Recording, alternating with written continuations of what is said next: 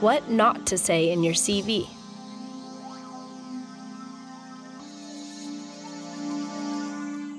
Looking for a job is never easy, but it's especially difficult in this market.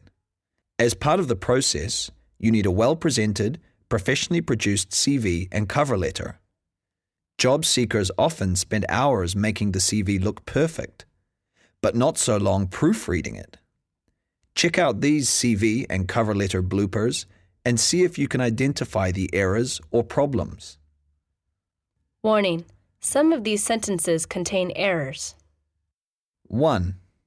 I really enjoy my current job, but I hate my boss, so it's time to move on. 2.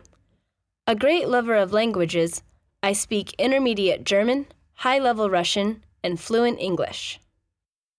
3. My duties included greeting laundrette customers, removing their clothes, and washing them. 4. I'm looking for a well paid job that offers significant perks and bonuses, i.e., a company car, extended holidays, medical insurance, etc. So, if your company is offering this, I'd be pleased to come in for an interview. 5.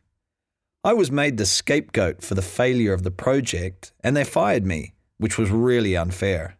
I'm hoping your firm can do better. 6. I was the managing director of a small distribution company, by which I mean it consisted of only one employee myself. 7. I was both surprised and humbled to receive not one, but two separate plaques in recognition of my work. 8. I have covered my whole body in Inca tattoos, but they're not visible when wearing a suit. Remember to check your work before you send it.